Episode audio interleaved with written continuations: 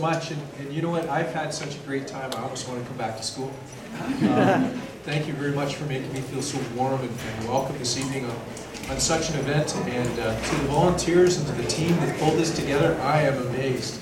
And if you uh, know that the city's motto is prepared to be amazed, then I think you've done it. So I get to bring you greetings from my, my colleagues at council, and on behalf of the city, wish you great success tonight.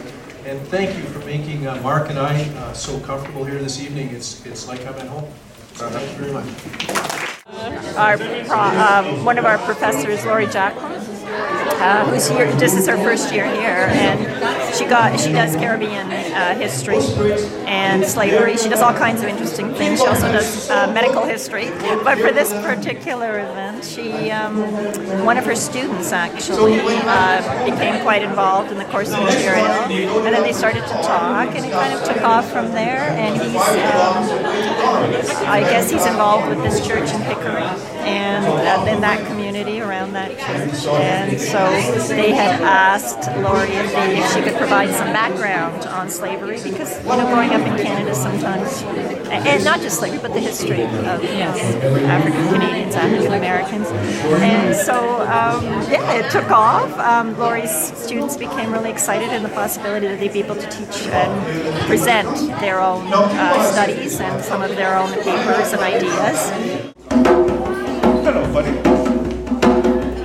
Buffalo soldier, a dreidel like a rasta. I'm just a buffalo soldier.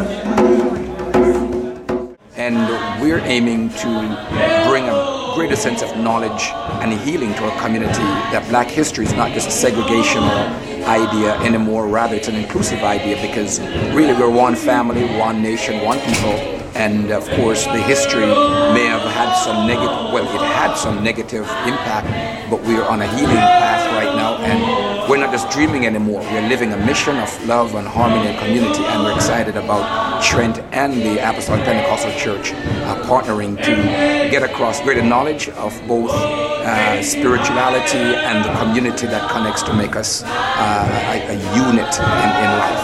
That's awesome. That's awesome among us